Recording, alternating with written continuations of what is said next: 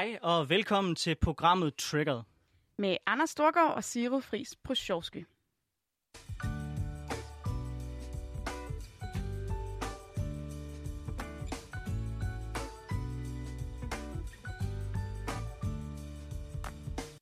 Vi er utrolig glade for, at I lytter med på denne solskins søndag, øh, hvor vi sender det allerførste Triggered-program. Øh, vi skulle egentlig have været på live, men øh, på grund af tekniske udfordringer, så har I mulighed for at høre os nu. Det her det er jo programmet, hvor vi vender ugens vigtigste nyheder, og ikke mindst det, der trigger os. Ja, for politik, det kan jo både være visionært og optimistisk, men det kan også være indinerende og provokerende. Og jeg håber, I vil opleve begge dele i den kommende time. Vi skal starte med lige at varedeklarere os selv. Vi er nemlig hverken journalister eller politisk neutrale, faktisk tvært imod. Jeg er landsformand for konservativ ungdom og har været konservativ, siden jeg var 11 år gammel. Og jeg har været medlem af Radikal Venstre og Radikal Ungdom siden 2013, og i to år har jeg været landsformand i Ungdomspartiet. Så jeg er altså en kaffe drikkende EU-begejstret humanist, og det lægger jeg på ingen måde skjult på. Så er det vist slået fast, at vi er et par politiske nørder, øh, og så er vi vist det, man kalder for nyhedsjunkier. Ja, vi glæder os til at bruge tid med jer, og hvad glæder du dig egentlig allermest til her i den allerførste udsendelse, Anders? Jeg tror, det jeg glæder mig aller, allermest til, det bliver at høre debatten omkring Nordsøolien, hvor vi både har klimaformanden indover og øh, VU's egen Christian Lavsten. Det glæder jeg mig til. Hvad med dig? Jamen, jeg glæder mig også til gæsterne, altså dem alle sammen, fordi jeg synes, der er noget øh, mega fedt over at få lov til at få nogle udefrakommende perspektiver. Det kan selvfølgelig være hyggeligt at bruge hver søndag formiddag med dig, Anders, men det er nu også meget skønt, når der kommer nogen udefra og prikker lidt til dynamikken. Så det glæder jeg mig rigtig meget til. Men nu skal jeg høre, hvad er det egentlig, der går og trigger dig for tiden, Anders? Du teasede lidt for det. Det, der trigger mig, det er, at vi alle sammen på tværs af partier og på tværs af blokke er enige om, at vi skal være CO2-neutrale i 2050, og vi skal overholde Paris-aftalen. Men alligevel, så kan vi ikke engang blive enige om at holde op med at hive en af de allerstørste klimasønder op af jorden, nemlig olien, efter 2050. Det vil sige, efter vi skal være CO2-neutrale. Klimaminister Dan Jørgensen, han har nu udskudt sin beslutning tre gange og sparket den til hjørnet. Men efter sommerferien, så skal der tages en beslutning igen. Og nu skal vi endelig gøre op med os selv. Mener vi den grønne omstilling alvorligt, eller er det bare nogle grønne fjer, vi tager på, og når det så i virkeligheden koster noget, så gider vi ikke rigtig være med alligevel. Men først, så lad os se på lidt fakta. Danmark har været et olieproducerende land siden 1972, og vi vil fortsætte med at være det med de nuværende aftaler helt ind til 2047, det vil sige rigtig tæt på 2050. Vi har også tjent relativt godt på det. 404 milliarder er kommet ind i statskassen, men den sidste udbudsrunde, den vurderes kun at give 1,7 milliarder. Det vil sige, at det er 1,7 milliarder, vi sætter hele vores klimapolitik over styr på. Det synes jeg ærligt talt er ret vildt. Og hvad der er endnu mere vildt, så er det, at hvis olieprisen den øh, falder, så ender den danske stat med at stå med en del af regningen, fordi vi har lovet olieselskaberne, at vi vil betale 20% af de investeringer, de laver i Nordsøen. Det vil sige, at vi kan ende med som land at stå med en kæmpestor del af regningen. Eventyret i Nordsøen, den er slut. Vi vil bare ikke indrømme det. Så er der nogen, som, som modsvar siger, jamen, hvad med de danske arbejdspladser? Hvad med Esbjerg? Og der vil jeg jo sige, det vi har været gode til i Danmark, det er altid at omstille os. Sådan er det. Når man omstiller sig til ny teknologi, så vil der være en overgangsfase, og hvis vi investerer, så kan vi komme uden omkring det. Så er der andre, som siger, det her det er jo bare symbolpolitik, for det hjælper ikke særlig meget på det danske CO2-regnskab. Og der vil mit modargument være, at jeg tror, at klimaet er rimelig ligeglad med, om olien bliver brændt af i Sverige eller i Danmark. Det skader stadigvæk vores klima. Og så det sidste, så vil jeg sige, husk nu, at uanset hvad vi gør, så ligger olien der altså stadigvæk. Selvom vi ikke hiver den op, så er det ikke sådan, at vi mister den. Så det er ikke sådan, at vi ikke har muligheden for det, hvis nu jeg tager fejl. Omvendt, hvis, de, hvis andre tager fejl, så risikerer vi at smadre vores klima. Så det, der trigger mig, det er, at vi ikke tager klimaet alvorligt. At vi ikke stopper udvinding af olie i Nordsøen. Og til at diskutere det, der har jeg taget Christian Lavsten ind. Men først, så vil jeg lige høre dig, sige, Hvad tænker du? Jamen, ingen tvivl om, at jeg er, jeg er enig i meget af det, du siger. Jeg har især den der følelse af utålmodighed, eller jeg står sådan og tripper lidt, når jeg ser på, hvordan Dan Jørgensen og resten af regeringen øh, nøler og udskyder og udskyder og udskyder beslutninger. Jeg synes, vi har en regering, som står på et enormt grønt grundlag. Det er i hvert fald sådan, jeg tolker folketingsvalget sidste år. Vi har alle sammen efterspurgt klimahandling, ikke kun klimasnak. Det er derfor, at unge mennesker går på gaderne næsten hver fredag. Jeg synes, der er alle gode grunde og alt politisk momentum til at handle, og derfor kan det godt være enormt frustrerende at være vidne til, at man bare udskyder de beslutninger, som skal tages før eller siden. Så enten så må man tage beslutningen, at der ikke skal være noget den udbudsrunde, eller også må man, må man turde tage den og også øh, stå ved den, stå på mål for den, og som klimaminister tage de test, der skal, der skal tages, for der kommer helt sikkert til at være et politisk slagsmål, hvis man vælger at, at gennemføre den. Men nogen, der i hvert fald har politisk mod til at sige klart, hvad de mener, det er jer, Christian Lavsten fra Venstres Ungdom. Hvorfor mener I, at vi skal fortsætte med at hive olie op i Nordsøen efter 2050? Fordi at det har øh, nærmest ingen øh, indflydelse øh, på, på, på Danmarks klimaudslip øh, og, og den generelle situation. Altså, jeg vil starte med lige at sige, øh, der hvor jeg faktisk helt er enig med jer. Så det handler om, at øh, jeg, ligesom jeg, også er meget ked af, at øh, den nuværende regering, som er blevet valgt på et decideret grønt mandat, øh, nøler med handling. Øh, og jeg savner især sådan noget som CO2-afgifter, og at vi virkelig får lavet en, en grøn skattereform. Øh, men når det kommer til, øh, til, til Nordsjælien, så, øh, så synes jeg faktisk, at det er et fuldstændig forkert greb. Jeg, jeg, vi skal løse hele den her klima, øh, hele, hele klimaproblematikken fra efterspørgselssiden, ikke fra udbudssiden. Øh, det er i hvert fald, øh, og det siger Klimarådet jo også selv, altså de fremhæver det faktisk som deres første argument, når de siger, hvorfor vi skal stoppe med at, øh, øh, at tage olien op. Jamen det er fordi, det er et godt symbol til resten af verden. Øh, så, så, så når du siger, at det ikke er symbolpolitik, så, øh, så siger Klimarådet faktisk, at det er faktisk også symbolpolitik. Øh, det, noget de også siger, det er, at om vi pumper den fortsætter med vores udvinding, jamen det vil ikke påvirke danske klimamål. Hverken 70% målsætningen, eller, eller den i, i, øh, i 2050, hvor, hvor vi skal være helt klimaneutrale. Det siger de selv. Øhm, så Christian, må jeg lige bryde, bryde ind her? Ja, selvfølgelig. Øh, jeg har faktisk talt med Klimarådets formand, Peter, Peter Mølgaard, så skal vi ikke høre, hvad jo, han selv os, siger til det? komme med det. Hvis du med et argument, så kort som overhovedet muligt, skulle øh, opfordre folk til, hvorfor de skulle øh, være tilhængere af at droppe 8. udbudsrunde, hvad er det vigtigste argument så for dig? Jamen det vigtigste argument, det er, at der er en positiv effekt på, hvor meget vi øh, øh, som land udleder i øh, det globale øh, atmosfære. Hvorfor er det, at en aflysning af 8. udbudsrunde har en stor global effekt i, i jeres analyse? Hver gang vi øh, lader være med at producere en million tønder, øh, så kan det godt være, at udlandet, øh, at, at virksomheder udlandet udvider deres produktion, men de gør det ikke lige så meget som det, vi har gjort, øh, det, det vi har reduceret i Danmark. Så derfor er der et positivt øh, hvad hedder det, klimaaftryk af at aflyse den 8. udbudsrunde, og, eller lade være med at producere olie i, Nordsøen. Så det er simpelthen fordi, at det påvirker prisen på olie på verdensplan? Det, det, det, det, det vil vise, det er, der er en, en, altså det, der er, det, man kan tale er, om, er en lækageeffekt. Og den lækageeffekt, den er der. Det vil sige, at hvis vi reducerer i Danmark vores udledning, så vil øh, udlandet øh, reducere mere, øh, eller så producerer mere, men ikke så meget, som vi har reduceret. Så, der er, så, så, så den er ikke 100% den der lækage. Det er den ene ting. Den anden ting er, at der vil være af samme årsag en, en relativt lille effekt, øh, priseffekt af den danske øh, stof for olie, der, danske stof for olieproduktion. Men en selv en lille effekt har en stor virkning, når, der, når, der, når vi taler om et globalt marked for olie. Så der er også en positiv effekt på, på klimaet. Så Christian, det Klimarådet siger, det er, at der er både en dansk effekt, som er der, men den store effekt er faktisk den påvirkning, det vil gøre globalt, fordi prisen på olie stiger. Du plejer at sige i debatter, at det er vigtigt at tænke klima i globalt perspektiv. Mm. Er det her så ikke netop årsagen til, at vi skal stoppe 8. udbudsrunde? Altså, altså, når han taler om lækage, fordi jeg har også været inde og læst den rapport, Klimarådet kom med for et par uger siden. Altså, de mener, at der er 80% lækage. Så hvis vi stopper med at hive, lad os sige, 100 tønder op, så vil der blive hævet 80 tønder op i Mellemøsten, eller, eller hvor det nu end er. Øhm, og øh, jeg kunne godt tænke mig, det er ikke fordi jeg betvivler rigtigheden i det, men jeg kunne godt tænke mig, at det bliver bakket op af, af flere lignende øh, rapporter. Øh, så, så uanset, så, så er effekten meget lille. Altså, jeg ved også godt, at selvom vi ikke efter 2050, og gerne også meget før, stopper med at brænde olie af, så kommer vi stadigvæk til at skulle bruge olie. Vi skal stadigvæk bruge asfalt til vores veje. Man kan stadigvæk ikke lave en vindmøllevinge uden at bruge olie. Øh, hvorfor kan vi ikke bruge dansk olie til det? Hvorfor er det, at vi skal bruge saudiarabisk olie til det? Øh, og derfor så ser jeg hele klimaspørgsmålet som noget, vi skal ændre på efterspørgselssiden, og overhovedet ikke på udbudssiden. Fordi altså, vi er en dråbe i det hav. Øh, Men kan man gøre det ene uden at gøre det andet? Kan man nøjes med at, at, at tro, man kan påvirke efterspørgselen, uden også at, øh, at forholde sig til det, til det udbud, der er? Ja, ja, det vil jeg bestemt mene, fordi jeg vil, jeg vil klart mest sige, at vi har en minimal, altså øh, jeg, jeg, jeg vil virkelig mene, at man skal virkelig kigge med sådan en lusekam efter, for at finde den danske påvirkning på olieudbuddet. Øhm, altså to tredjedel af al olie i verden, det er øh, Mellemøsten.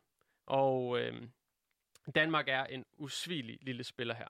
Og øh, derfor, så, så, så, så vil det ikke gøre så meget. Altså, det er også derfor, at de har virkelig skulle lede med et forstørrelsesglas, når de skulle se på, måske er der en lille prisstigning, hvis at vi stopper med at hæve de der få tønder op. Øhm, og jeg forstår godt argumentationen, men jeg bliver også lidt sådan, øh, jeg ved ikke, om man kan sige pessimistisk så, for jeg synes jo, at vi tit, og især også ja. øh, som, som ungdomspolitikere, har travlt med at tale Danmark op, og vi skal være den generation, og vi skal være det land, der går forrest i klimakampen. Øh, men Danmark er jo på rigtig mange parametre bare et lille land i den store verden. Er det, ikke, er det ikke svært at skabe klimahandling, hvis man også taler sig selv ned samtidig, og ikke tror på, at vi kan flytte, at vi kan ændre noget, og, øh, og tror på, at selv hvis vi blot har en lille prispåvirkning på det globale marked, at så er den også noget værd? Jeg, jeg tror jo klart, at vi har en påvirkning, og vi, vi skal være et grønt udstillingsvindue. Jeg tror bare, at det her det er det forkerte greb i skuffen. Fordi hvis vi hvis I ligesom køber præmissen, som jeg stiller op om, at vi kommer også til at skulle bruge olie, måske ikke i vores biler, til at øh, få motoren til at køre, og måske ikke øh, i oliefyr, og hvad ved jeg, men vi kommer stadigvæk til at skulle bruge olie, også efter 2050. Klart mindre mængder, men alligevel, hvorfor skal vi så insistere på, at den olie, den skal pumpes op i Saudi-Arabien? Fordi at den danske olie er noget af den allerdyreste at hive op af undergrunden. Det så passer det, ikke.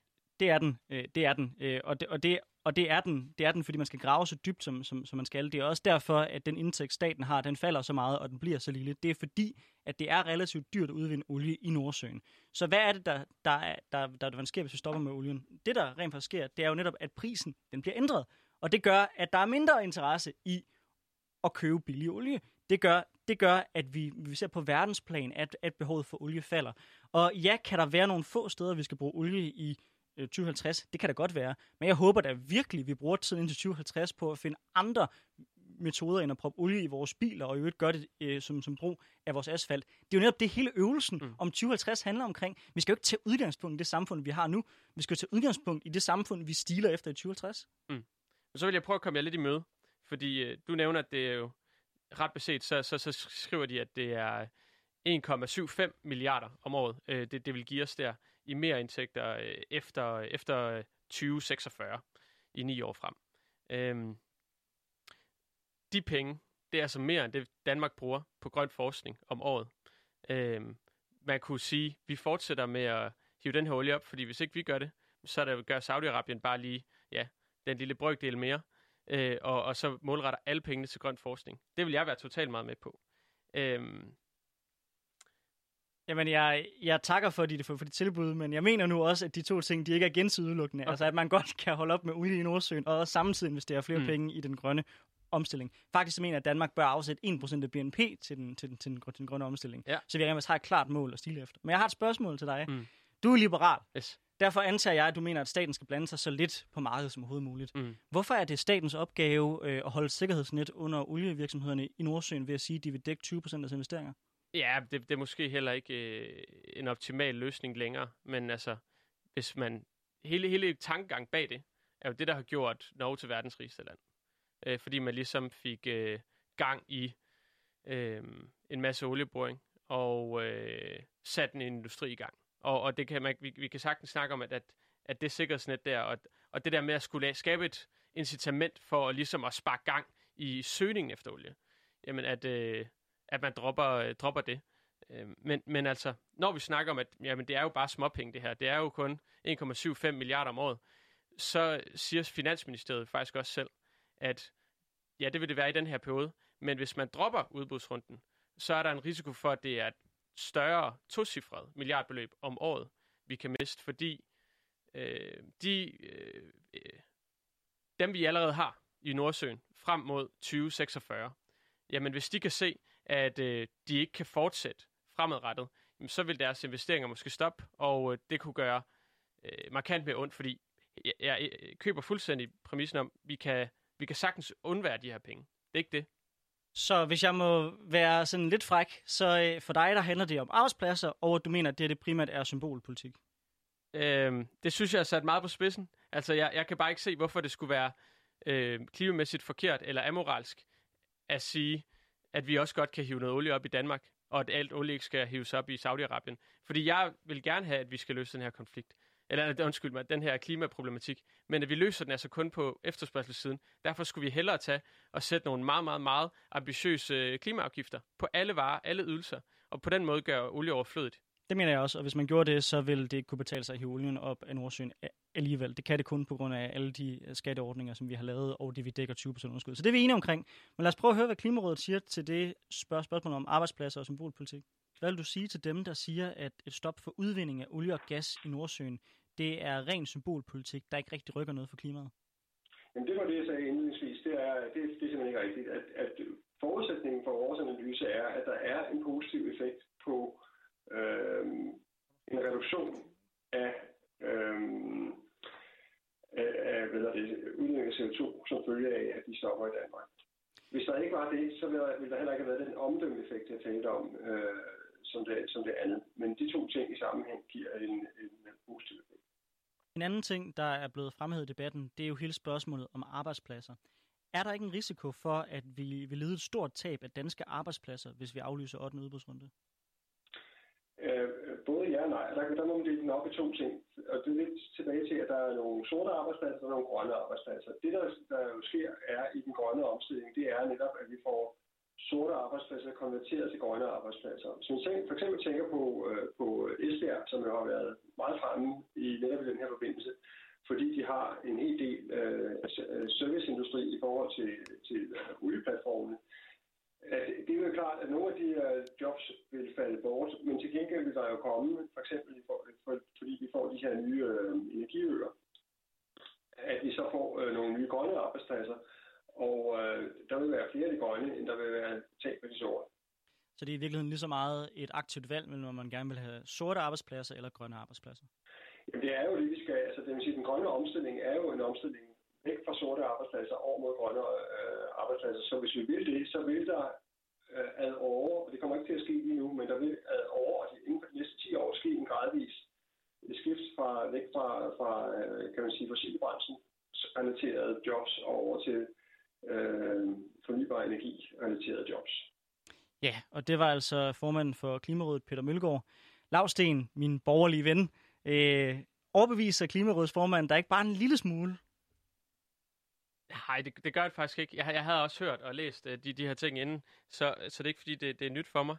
Øhm, altså, jeg er helt med på, at olie som produkt, øhm, i hvert fald i den form, at man brænder det, jamen altså, det, det, det bliver udfaset. Spørgsmålet er bare tempoet. Og øh, der, øh, der synes jeg, det er forkert, og måske øh, fra dansk side for tidligt at sige, øh, lad os så bare pumpe det op i Saudi-Arabien i stedet for i Danmark. Jeg synes heller, vi skulle prøve at gøre øh, efterspørgselen øh, overflødig, eller gøre den så minimal, at at det stopper helt af sig selv. Synes du 27 år, det er for tidligt? At det er for lidt tid til at, til at omstille sig? Det er jo det, vi taler omkring, når vi taler 2047. Jamen, altså, jeg, jeg ser jo ikke, at vi, vi, vi ikke må bruge olie derefter. Altså, jeg siger netop, at jeg ser stadigvæk, at olie kan være et godt produkt. Jeg forestiller mig, at vi stadigvæk skal bruge noget plastik. Jeg forestiller mig, at vi stadigvæk skal bruge asfalt, og vi ikke finder en bedre løsning til det. Jeg forestiller mig, at vi stadigvæk også godt kan bruge øh, glasfiber. Øhm, så på den måde, så tror jeg stadigvæk, at vi kommer til at bruge olie i en eller anden form. Øh, men, men altså bare ikke på, på forbrændingsmotorer, og hvad ved jeg. Ja, jamen øh, tusind tak, fordi du kom og var med i programmet Lavsten. Jeg tror ikke, vi bliver helt enige, men jeg er da glad for, at vi i hvert fald mødes altså lad, lad os sige, lidt hen ad vejen i forhold til at investere nogle flere penge i den grønne omstilling. Det tror jeg er et godt udgangspunkt. Helt sikkert. Og så vil jeg gerne takke dig for at møde op her i Løvens Hule og blive udfordret og udfordre os. Tak for en god debat. Ja, ikke mindst tak for at have lyst til at stille op og tage den her debat. Jeg kunne godt ønske mig, at endnu flere ture og stille sig op på, på den måde, som du gør her, og også stå på mål på et standpunkt, som det i hvert fald ikke skal være nogen hemmeligheder, hverken af Anders eller jeg sådan for alvor øh, deler eller bakker dig op i. Selv tak.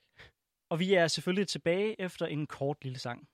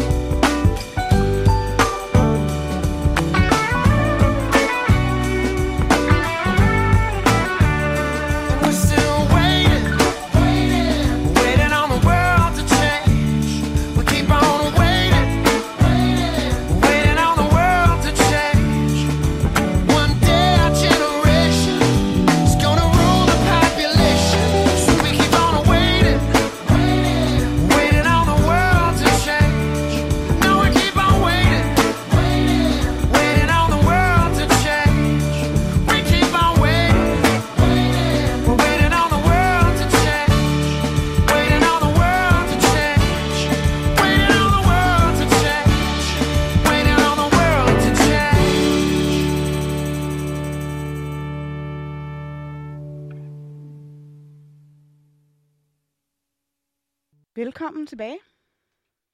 Ja, øh, vi er tilbage med programmet Triggered. Øh, og nu skal vi videre til dagens næste emne. Så jeg glæder mig rigtig meget til at høre dig sige, hvad trigger dig? Jamen, øh, det som trigger mig i dag, det er øh, Trummevivl, Dansk Folkeparti, eller nærmere beskrevet øh, Martin Henriksens Facebook-opslag, hvor han skriver, og nu er det altså citat. Efter min opfattelse er det ikke holdbart, at der sidder afghanske statsborgere eller andre udenlandske statsborgere i Udlændingestyrelsen, som er med til at afgøre, hvorvidt andre afghanere og andre udlændinge kan få lov til at bo og leve deres liv i Danmark. For mig virker det undergravende for tilliden til udlændingesystemet. Det burde selv sagt være danskere, der træffer afgørelser om den slags. Det handler jo om det danske folk og ikke om alt muligt andet. Hvis ens loyalitet er delt mellem Danmark og Afghanistan, så er det dybt problematisk. Og hvad er det så, der prikker til min mave om det? Jamen for det første, så synes jeg, det er et stort skred at insinuere, at nogle embedsmænd ikke passer deres arbejde ordentligt, savligt og fagligt, som følger deres etniske baggrund. Det provokerer mig. Og så synes jeg, det er mindst lige så provokerende og problematisk at antyde, at danske statsborgere, der samtidig har statsborgerskab i et andet land, i det her tilfælde Afghanistan, men det kunne være et hvilket som helst andet land, skulle være mindre egnet til at arbejde for staten Danmark, altså arbejde i embedsværket. Og måske endda mindre danske, eller hvad? Jeg synes, det er det, jeg fornemmer. Og jeg synes, det er farligt for vores demokrati og vores samfund, hvis vi begynder at inddele danske statsborgere i A- og B-hold. I mine øjne, så behøver man sådan set ikke et dansk statsborgerskab for at være dansker. Og det ved jeg godt, der er mange, der er, uen- der er øh, uenige i, måske inklusive dig, Anders. Men jeg troede, vi alle sammen var enige om, at når først man er dansk statsborger, så er man statsborger på lige vilkår med alle andre, med alle de rettigheder, privilegier og pligter, som følger med i den pakke. Og jeg bliver frustreret, fordi jeg tænker, hvad er det, der skal til, for at det kan blive godt nok efter DF's målstandarder? Soma Amayel, som er den omtalte jurist fra Udlændingestyrelsen, der bliver nævnt i Facebook-opslaget, hun siger sådan her i God Aften Danmark. årtier har man sagt til indvandrere og udlændinge, uddan jer, lær at tage det danske kultur til jer, lær sproget, øh, I skal ikke være på overførselsindkomst, øh, og for, for pokker for e, altså indgå i foreninger. Jeg er med i en forening, jeg er med i en politisk forening. Jeg er alt det, mig og min familie er alt det, som man har bedt udlændinge og indvandrere om at være. Her har du mig fuldt integreret. Jeg er faktisk alt det, man har efterspurgt i årtier, og det er åbenbart heller ikke nok. Det her klip, det har simpelthen brændt sig fast på min, øh, på min nethinde den seneste uge. Jeg synes, det er så... Øh, det rammer bare hovedet på sømmet i forhold til det, jeg tænker. Men nu skal jeg, øh, inden vi byder velkommen til et par gæster, og vi har nogle spændende slags med. Vi har nemlig Martin Hendriksen himself, altså ophavsmanden til det her Facebook-opslag. Og så har vi øh, Hedie Temes med os, som sidder i byrådet i Albertslund for Radikal Venstre. Så øh, studerer du på Københavns Universitet, og så har du et dobbelt statsborgerskab, nemlig både dansk og tyrkisk. Inden vi skal høre vores gæsters spændende take, så skal jeg lige spørge dig, Anders. Hvad tænker du, når jeg præsenterer det her klip for dig? Åh, oh, jeg synes virkelig, det er en, en svær debat. Fordi på den ene side, så som landsmand for konservativ ungdom, så kan jeg godt se, at der er problematikker i det dobbelte statsborgerskab. Men for mig at se, der hvor, hvor jeg ikke kan ligesom følge med længere, så er det, når man begynder at stille spørgsmålstegn ved, om folk de er danskere, selvom de har statsborgerskabet. For mig som borgerlig, der er statsborgerskabet det bevis på, at nu siger man, nu er du en del af hulen Danmark, og der har du nogle rettigheder, og du har nogle pligter. Og jeg synes, det er dybt problematisk, hvis vi begynder at udvande det begreb. Fordi så tror jeg også, det bliver rigtig svært at sende signalet til indvandrere og sige, prøv at høre, hvis I rent faktisk lærer dansk, hvis I tager et arbejde, hvis I bliver en del af Danmark, og I, og I integrerer jer, så er der også mulighed for, at I kan blive en del af Danmark, og så bliver I set på som en del af os. Hvis vi først begynder at udvande det, så er jeg lidt bange for, hvor det er, vi ender. Så det er det, jeg glæder mig til at debattere med Martin Henriksen om, fordi det er meget danskhedsdebatten, som jeg synes er interessant. Ja, det er jo lige den, vi, øh, vi rammer ned i. Så skal vi ikke springe ud i det og byde rigtig hjertelig velkommen til dig, Martin Henriksen. Og måske starte med at spørge, kan du forstå, at dit Facebook-opslag har trigget rigtig mange og fremkaldt nogle stærke reaktioner? Eller kom det bag på dig? Nej, jeg kan da godt forstå, at det vækker, øh, at der kommer reaktioner, og det også vækker stærke følelser hos folk, fordi det handler jo om tilhørsforhold, det handler om Danmark, og det handler også øh, ja, om, om folk tilhørsforhold til, kan man sige, de lande, hvor de selv eller deres forældre kommer fra. Så derfor vækker det selvfølgelig stærke følelser, hvilket jeg sådan set bare jeg synes understreger min pointe med, at der jo er et delt tilhørsforhold og delt loyalitetsforhold. Og så er jeg jo det enige øh, med den øh, unge konservative herre i, at man skal passe på, at man ikke udvander øh, statsborgerskab og det, det betyder. Og det synes jeg jo faktisk, altså, ja, blandt andet konservative og andre partier har været med til, når de for eksempel tillader dobbelt statsborgerskab, altså hvad bliver det næste tredobbelt statsborgerskab, fordi det også kan være praktisk. Ikke? Så jeg er enig i, at man skal passe på med at udvinde, udvande statsborgerskabet, men det synes jeg jo faktisk, at det er jo faktisk en udvikling, der har stået på igennem længere tid, og som jo øh, tager fart, når man siger, at, øh, at man kan være statsborger i flere forskellige lande, fordi så udvander man jo netop det, at det er noget specielt at have det danske statsborgerskab. Så for dig der er det en øh, unik og, og noget, man, man kun burde holde fast i at kunne have et statsborgerskab? Øh, bestemt. Eller nogle gange så står vi her i valget, eller her i livet står vi over for nogle valg, øh, og nogle gange så må vi vælge det ene til, og så når vi vælger noget til, så må vi også vælge noget fra. Og hvis man vælger det danske til, så synes jeg også, at hvis vi helt er ude, hvor det er det ultimative, nemlig det at blive dansk statsborger, så må man også forvente, at så er der også noget andet, som man så vælger fra. Så man kan ikke få det hele. Så er lidt spændt på at høre, hvad det, hvad det frembringer for nogle reaktioner øh, hos dig, Hedi.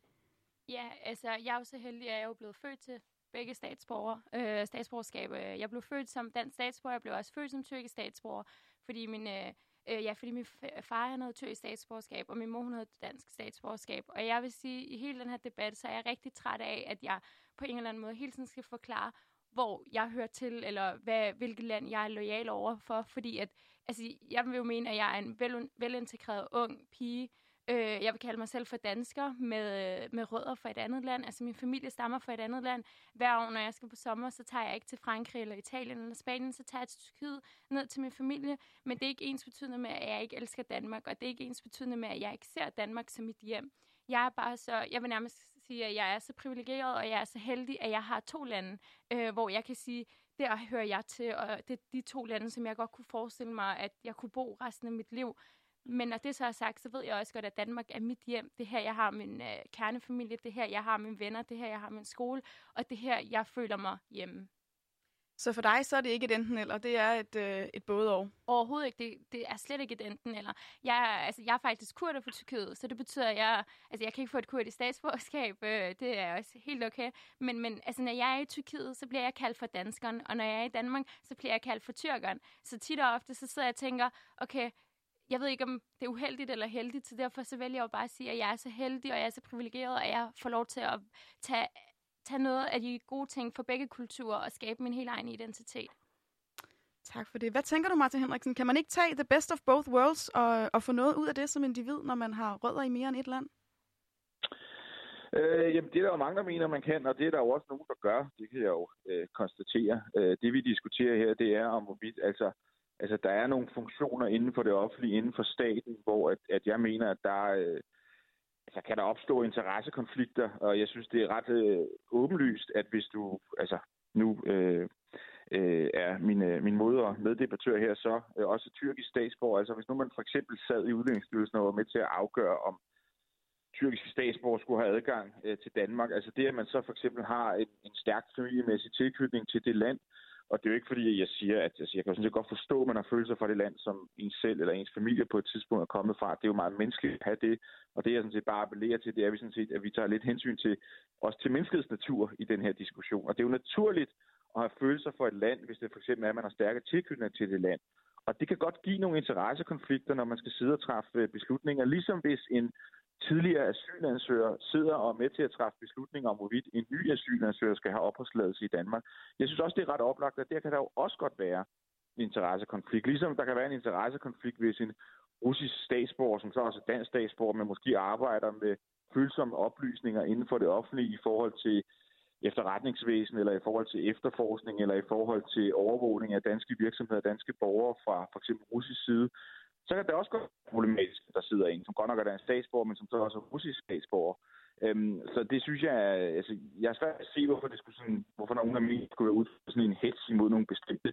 Det er et spørgsmål om, at øh, at tænke tingene godt i det, og sige, at vi skal tage nogle særlige hensyn i særlige situationer, og, og det er en af de situationer, som, som jeg synes, hvor at der må man forvente, at der ligger lojaliteten for Danmark.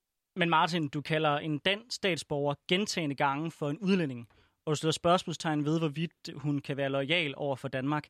Altså, der er danskere, der sidder i byrådet, blandt andet vores, øh, vores meddebattører herinde i vandstudiet. Der er danskere, der sidder i Folketinget, og som jo også har dobbelt statsborgerskab. på. Altså, er du ikke med til at udvande, hvad dansk statsborgerskab betyder, når du selvom folk har fået statsborgerskabet, siger, at de er udlændinge? Og, og mit tillægsspørgsmål til dig, det er, jamen, hvad så hvis Soma hun havde valgt at opgive hendes afghanske statsborgerskab? Er hun så dansker i dine øjne? Øh, svaret til det sidste vil jo så være, at så vil jeg, mener jeg i hvert fald, at hvis man så gå igennem de godkendelsesprocedurer, der er for at få arbejde i, øh, i det her tilfælde Udlændingsstyrelsen, så vil man godt kunne varetage det, øh, det job. Øh, det vil så være, kan man sige, svaret på det sidste spørgsmål.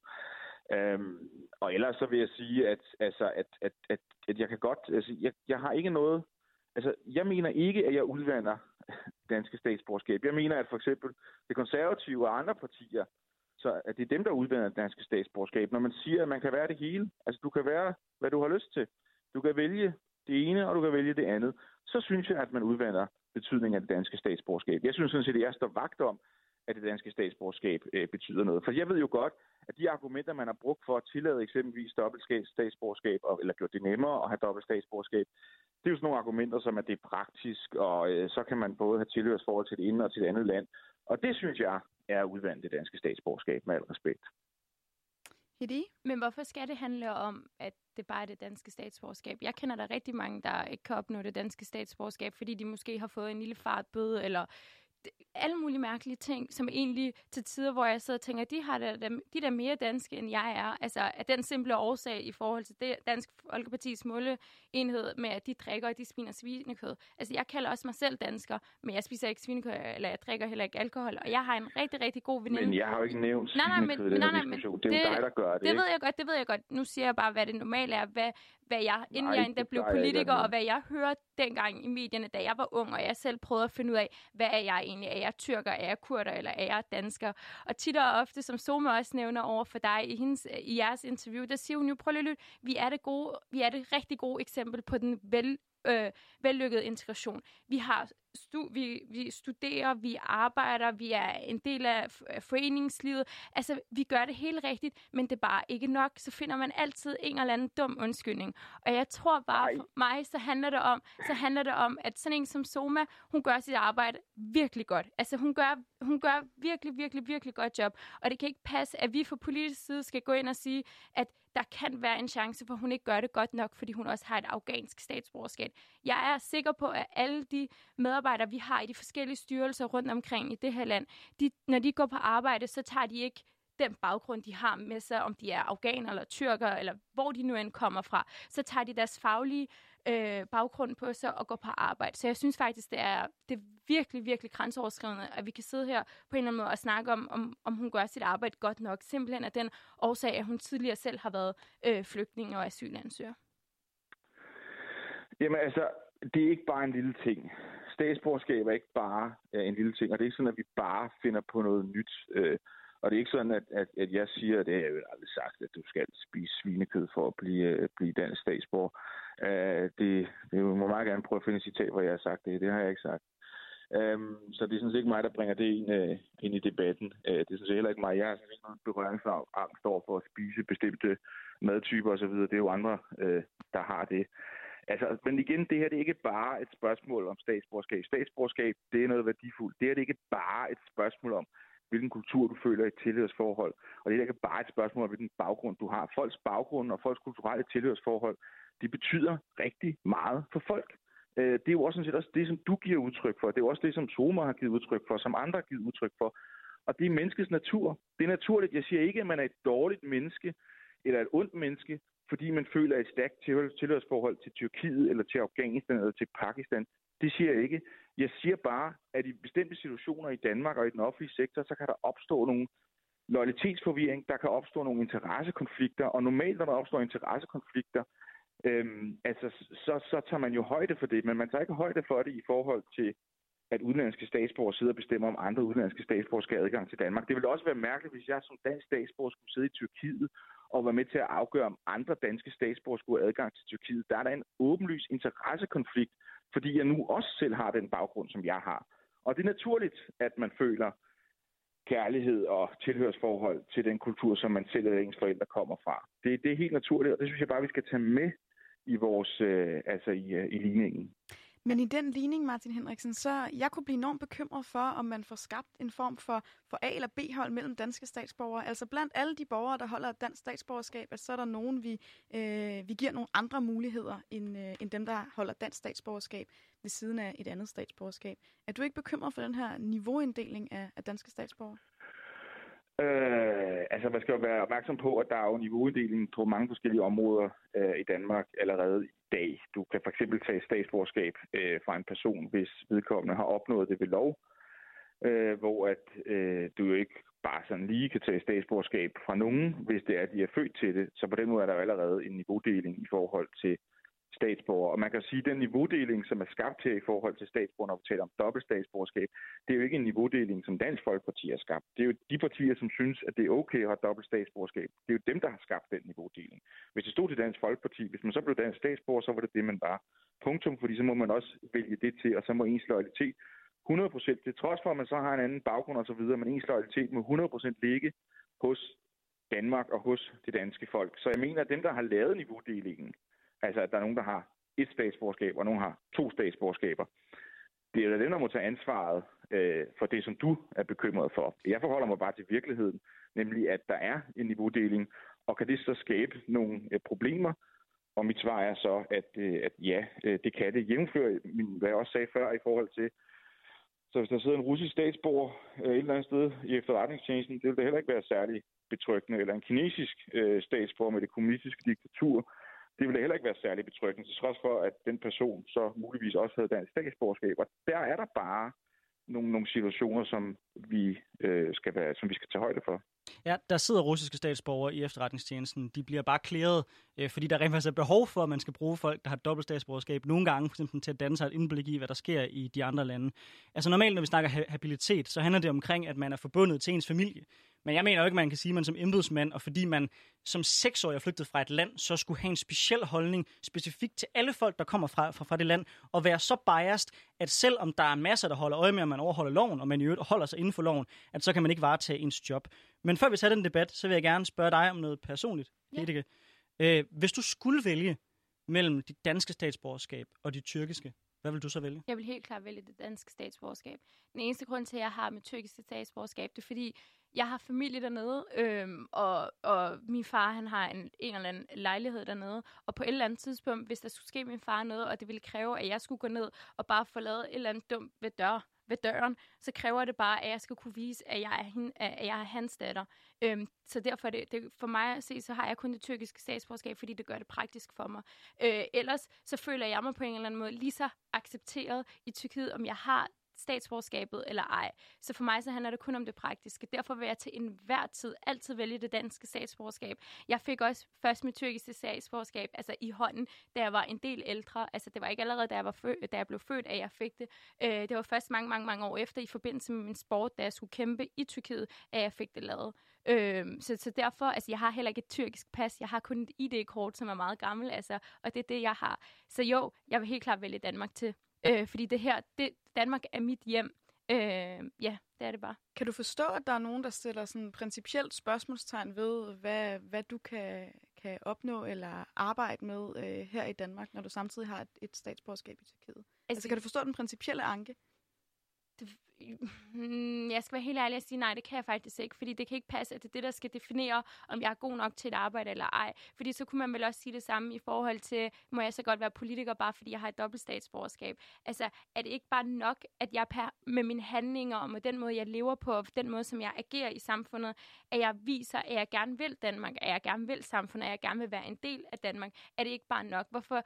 Og hvis jeg har en god uddannelse, hvis jeg har, altså hvis jeg har de, de faglige evner til at kunne varetage et job, hvorfor skal det så være vigtigt, om jeg har et tyrkisk statsborgerskab eller ej? Er det ikke bare nok, at jeg som person kan, kan opfylde den pligt, det jeg nu skal? Og der skal jeg nok være ærlig at sige, der står jeg lidt mellem de to lejre her. Øh, fordi jeg er sådan set enig langt hen ad vejen med Martin i, at statsborgerskabsdiskussionen er vigtig. Fordi for mig, der er det det, der definerer, om man er dansker. Og hvis ikke vi definerer det ud fra det, så ved jeg godt, så kommer der nogle folk længere ud til højre fra stramkurs, der vil definere det som et blodsbånd, eller hvad ved jeg. Men i Danmark, der er vel set det som værende en diskussion om statsborgerskabet. Og jeg kan også godt være enig langt hen ad vejen i, at der skal stilles hårde krav til, hvordan man kan få statsborgerskabet. Der tror jeg ikke, Martin og jeg er, er uenige.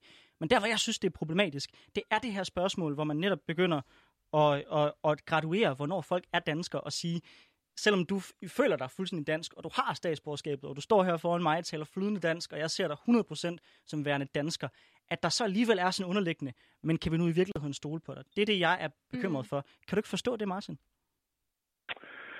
Øhm, jo, men jeg, jeg synes, jeg, jeg, jeg kan godt forstå, at igen, jeg har jo sagt, jeg kan godt forstå, at der er nogen, der synes, at det her det vækker stærke følelser. Det, det kan jeg da godt forstå. Altså, det har jeg ikke noget problem med at forstå. Jeg kan sagtens sætte mig ind i mange af de ting, som, øh, som bliver sagt, men altså, man bliver altså simpelthen nødt til at, at forholde sig til, som jeg også har været inde på et par gange, menneskets natur.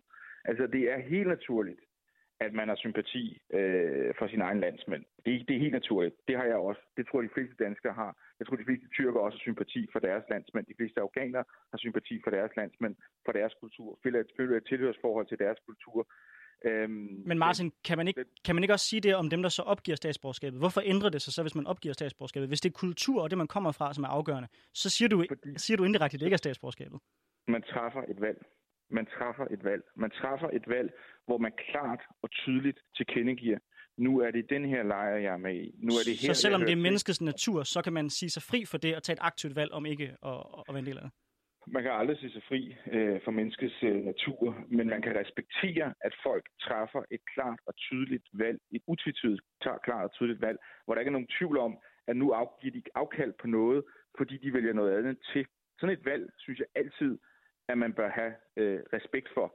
Og derfor, det, derfor var det ærgerligt, at man gjorde det endnu nemmere at få dobbelt statsborgerskab, fordi at der udvandede man det danske statsborgerskab. Man udvandede betydningen af det, fordi man sagde, du behøver ikke at træffe det valg. Du behøver ikke at træffe det valg. Du kan bare vælge det hele. Du kan få det, som du vil have det. Og det er altid, eller ikke altid, men nogle gange er det et, et, et forkert signal at sende til mennesker og sige, I kan få det, som I vil have det. Nogle gange bliver man også nødt til at være ærlig og sige til mennesker, ved I hvad, det, det, det er fair nok, der er nogle ting, I sætter pris på at holde af. Men nu står I ved en skillevej, og nu skal I finde ud af, om I vil gå den ene vej, eller gå den anden vej. I kan ikke, I kan ikke både gå til højre og gå til venstre. I må finde ud af det. Øhm, og, og, og der har man helt klart udvandet det danske statsborgerskab. Og det, at man siger, at du kan få det hele, og du ikke behøver at træffe valget, det, det, er, det, er, det er et problem efter min opfattelse. Det er faktisk et stort problem efter min opfattelse. Men det kommer jo ikke til at ændre noget for sådan en som mig, at jeg ikke har et tyrkisk statsborgerskab. Altså, der er nogle praktiske ting, som gør det, altså, det gør det lettere for mig at have et tyrkisk statsborgerskab. Det gør, at når jeg rejser ind i Tyrkiet, så sidder de tyrkiske myndigheder ikke og tjekker, om jeg har været der maks tre måneder på et helt år. Det er okay, at jeg er der lidt flere øh, lidt længere tid end bare tre måneder. Altså, det er, kun, det er jo kun det praktiske. Det, at jeg fravælger det tyrkiske statsborgerskab, vil jo ikke tage, den, det vil ikke tage den tyrkiske identitet fra mig. Det vil ikke tage det faktum, at min familie har boet i Tyrkiet, at vi har familie i Tyrkiet. Det vil jo ikke ændre på den, jeg er. Jo, jo. Altså, det vil, jo bare være, det vil jo bare være et dumt kort, som jeg har i hånden, som jeg kan aflevere til myndighederne i Tyrkiet for at gøre tingene en lille smule lettere for mig, når jeg er dernede. Men ellers så ændrer det på ingenting, når jeg har et liv herhjemme i Danmark. Det, at jeg har, det, at jeg har et tyrkisk ID-kort i min hånd, og det, at min mor har det, og min far har det, og min familie har det, ændrer på ingenting. Det gør ikke, at vi føler, føler os mindre danske. Det gør ikke, at vi føler os mindre tilknyttet til Danmark. Det gør bare, at, altså det gør virkelig bare tingene lidt længere for os, når vi er i Tyrkiet. Og intet andet. Altså, hvis, jeg, hvis, det krævede, hvis, hvis der blev krævet for mig, at jeg skulle afgive mit tyrkiske statsborgerskab, så ville jeg være sådan der, rent praktisk, så ville det irritere mig rigtig meget. Og personligt ville det også irritere mig, at jeg på en eller anden måde bliver nødt til at træffe et valg om at skulle fjerne det tyrkiske statsborgerskab blot for at blive accepteret i Danmark af, af, af, af nogle politikere eller af samfundet. Fordi det kan ikke passe, at det, at det, at jeg fravælger Tyrkiet, øh, skal være definition på, om jeg har valgt Danmark til mig. Det, det, det kan simpelthen ikke passe. Det synes jeg ikke er fair over for alle os, som, som, som er danskere og som har familie andre steder i hele verden. Fordi er det ikke bare nok, at vi, vi, vælger, vi, vi, vi vælger Danmark til os, og vi er en del af Danmark? Jo, men med al respekt, øh, det mener jeg faktisk, så, så handler det hele jo ikke øh, kun om dig. Det handler jo om det danske folks fremtid. Og når vi tænker på... Øh, men jeg er jo også det danske folk og jeg kan godt forstå, at du, jo, men du bliver ved med at tale om, hvor vigtigt Tyrkiet er for dig. Jeg, prøver her. jeg kan godt forstå, at det er praktisk og nemt og så videre, alt det her. Men igen, altså, det handler ikke om, at det, alting i livet handler ikke bare om, at det skal være praktisk og nemt, nemt for den enkelte. Det handler også om, hvordan vi vil gerne have det danske folk skal se ud om 100 år, om 200 år. Og der bliver vi nødt til også at have lidt lange øh, lidt lange briller på her, og vi bliver nødt til at tænke tingene ordentligt igennem. Og det kan ikke nytte noget, at vi har en masse folk siddende, eller vi ender med at have en masse folk siddende i vores centrale administration, som har alle mulige forskellige tilhørsforhold på kryds og til tværs af alle mulige andre lande, og som så skal sidde og varetage et danske folks interesser. Altså det, det, det skaber helt klart nogle dilemmaer efter min opfattelse, og der må være en grænse øh, et eller andet sted, og det er jo sådan set bare det, jeg siger. Jeg kan da sagtens forstå, at det er praktisk og nemt, og så kan man komme ind et sted, og man kan komme hurtigt ud igen, og der er så en lejlighed i det pågældende sted, og den man vil gerne besøge. Og jeg kan godt forstå alle de der argumenter, men det er personlige argumenter. Jeg prøver bare ligesom at hæve det op og sige, det her vi bliver nødt til at tage hensyn til, det er, hvordan samfundet skal være, også om mange år frem i tiden. Og vi kan ikke bare blive ved med at dele statsborgerskab ud øh, på stribe, og vi kan ikke bare blive ved med at sige, at man kan, det er lige så godt at være dansk statsborger, som det er at være tyrkisk statsborger eller afghansk statsborger. Altså for os danskere, der er det danske statsborger det vigtigste. Og det synes jeg godt, man kan tillade sig at sige, øh, uden at man på den måde så siger, eller, eller man så får skudt i skoen, at så mener man så, at andre mennesker er dårlige, eller, eller noget af den stil. Det er sådan set ikke det, der er min, min pointe. Mit pointe er bare, at statsborgerskabet betyder noget i forhold til det danske folks fremtid, og det ja. betyder også noget i og forhold Martin, til og Martin, derfor, derfor skal vi give det med omhu, og, og dem vi giver det til, synes jeg så også, de er så Jamen, også danske. Det konservative, øh, og, ja, min gode mand, det konservative ja. har det statsborgerskabet ud på stribe tusindvis hvert år. I har aldrig nogen, altså Ja. Så, så I Ved du hvad, jeg tror, jeg, jeg, tror, jeg, jeg tror, Jarlov er øh, relativt enig med dig i forhold til, at vi skal, vi, vi, vi, skal, vi skal stramme reglerne. Men jeg har et sidste spørgsmål til dig her på falderæbet. Jeg kunne godt tænke mig, at vi nåede et spørgsmål både til Hedi og et til Martin. Og til Hedi, der vil jeg ja. rigtig gerne spørge, på det politiske eller principielle plan, hvad har dit dobbelte statsborgerskab så betydet, for eksempel for den måde, du arbejder på som byrådsmedlem? Eller har det overhovedet betydet noget? Øh, nej, det har ikke betydet noget andet, end at her under coronakrisen var min familie i Tyrkiet, og fordi jeg havde tyrkisk statsborgerskab, var det helt okay, at jeg opholdt mig i lidt længere tid end almindeligvis i Tyrkiet. Det er det eneste, der har betydet for mig under de, eller her i de to og tre år snart, hvor jeg har været kommunalpolitiker. Ellers så har det aldrig betydet noget for mig. Jeg har aldrig nogensinde skulle sidde med en sag i kommunalbestyrelsen, hvor at jeg har kigget på navnet, og det har været tyrkisk navn, og så har jeg tænkt, uh, han er en af mine landsmænd, ham må jeg da bare lige hjælpe. Så jeg synes faktisk, Overhovedet ikke. Slet ikke. Det har aldrig nogensinde, det har aldrig nogensinde påvirket den måde, at jeg er kommunalpolitiker i Albertslund på. Og det kommer det stor sandsynlighed heller ikke til. Tusind tak, Hedi. Og så kunne jeg godt tænke mig, at vi som det sidste når at spørge øh, dig, Martin. Du har jo du har skrevet det her Facebook-opslag og startet den debat, der har rullet en god øh, uges tid. Øh, og helt klart, som vi har været inde på før, vækket nogle stærke følelser. Dit opslag, det har også været fjernet af Facebook og derefter tilladt igen. Hvad, hvad tænker du om det? Kan vi, kan vi nå at få en kommentar med på vejen? Øh, ja, det, det synes jeg, er, det, det, det er lidt en anden diskussion, men jeg, synes, jeg, jeg tager det som udtryk for den stigende censur, som er på Facebook og også visse andre steder i, øh, i samfundet. Altså, hvis ikke man har, øh, det er som min udlægning og min opfattelse, hvis ikke man har de i gåseøjne øh, rigtige holdninger, så øh, er det lidt nemmere at blive udsendt for, for censur, og så tror jeg, at Facebook de øh, nåede frem til nærmere eftertanke. Ja, det var måske ikke så, så hensigtsmæssigt lige at censurere det her område, fordi at det, øh, lige på det her punkt, fordi det var der så, kan man sige, en bredere offentlighed, der fik indsigt i, og så lavede de det så om. Nå, Martin, jeg har også et aller sidste spørgsmål til dig. Nu, øh, nu, har, nu har vi jo haft en case-person, som er Hede, men jeg er faktisk også lidt en case-person, fordi jeg er, har danske forældre, men blev født ved et tilfælde i Australien, nemlig ved ja. mine forældre var på ferie der, og indtil jeg blev 18, kunne jeg have valgt at få, få australsk statsborgerskab, også hvis jeg havde ønsket det. Hvis jeg havde fået det australsk statsborgerskab også, kan jeg så, kan jeg så arbejde i Udlændingsstyrelsen? Altså, hvis man skulle føre mit synspunkt igennem, det er jo det principielle i synspunktet. Man kan jo godt differentiere igennem de, imellem de forskellige statsborgerskaber. Det, det kan man jo godt ved andre, om, på andre områder. Det, det kan man jo godt gøre.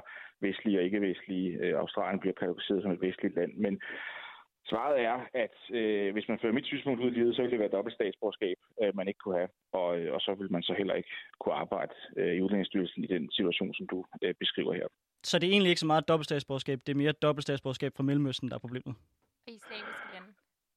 Jo, men hvis du kigger på, øh, hvad hedder det, for eksempel asyltilstrømning og så videre til Danmark, så kommer der ikke så mange fra Australien, på noget sit som det er. Øh, jeg har besøgt mange asylcenter i Danmark. Jeg har endnu ikke besøgt en fra, mødt en fra Australien. Det kan være, fordi jeg ikke lige har været opmærksom. Det skal jeg ikke kunne udelukke. Men de fleste kommer jo fra Mellemøsten. Men hvis du gennemfører mit synspunkt, så synes jeg, at så må det være gennemført på den måde, at så er det det principielle i det, og så vil det så gælde hele vejen rundt. Og i øvrigt så har jeg også det principielle synspunkt, at uanset om der er tale om australsk statsborgerskab eller kinesisk statsborgerskab, eller hvad det er, hvis du ønsker at blive dansk statsborger, så vælger du det danske til, og så vælger du også det andet fra. Og det gælder sådan set uanset, om det er øh, kinesisk, australsk, eller afghansk, eller tyrkisk øh, statsborgerskab. Der synes jeg, der gælder det hele vejen rundt efter min opfattelse. Men hvis du taler om de øh, folk, der for eksempel søger asyl i Danmark, øh, altså, ja, så kommer der, kommer ikke så mange fra Australien, vel? Martin, vi bliver nødt til at korte dag her, men Og men det er en sindssygt spændende debat, så skal vi i hvert fald sige tusind, tusind tak for, at du har lyst til at stå på mål for de holdninger, som har vagt så store øh, øh, følelser den seneste uges tid, og tak for, at du bruger din, din søndag sammen med os. Tak fordi jeg måtte. Og så er vi ved at være ved vejs ende, og inden vi runder helt af her, så skal vi lige kigge lidt frem mod den uge, der er på vej i det indslag, vi kalder ugens politiske vejrudsigt. Altså, hvad er det, som du og jeg kommer til at holde øje med? Det kan være i aviserne, i medierne, på de øh, sociale af slagsen.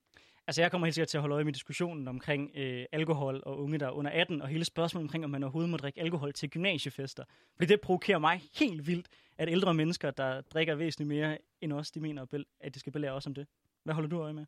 Jamen, øh, jeg tror, jeg kommer til at holde øje med den diskussion, der har været omkring øh, børneattester i forhold til de dømte unge mennesker i Umbrella-sagen eller andre sager om deling af, af nøgenbilleder og hævnporno, og især hvor, øh, hvor øh, øh, offeret har været øh, mindreårig. Altså det her spørgsmål om, hvorvidt det skal fremgå af ens børneattest og gøre det umuligt de kommende øh, 20 øh, år eller mere at, at arbejde som for eksempel pædagog eller fodboldtræner.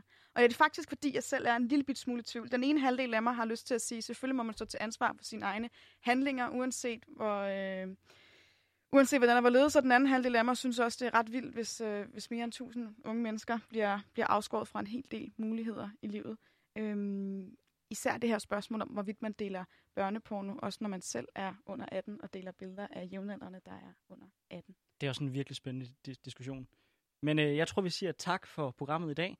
Vi er klar igen øh, næste søndag, denne gang live, Vi satser Mellem- på at være live. mellem kl. 11 og kl. 12, og vi håber meget, I vil lytte med. Og husk, uanset hvor triggeret I bliver, så er det netop dem, man er triggeret på, som man skal huske at lytte til.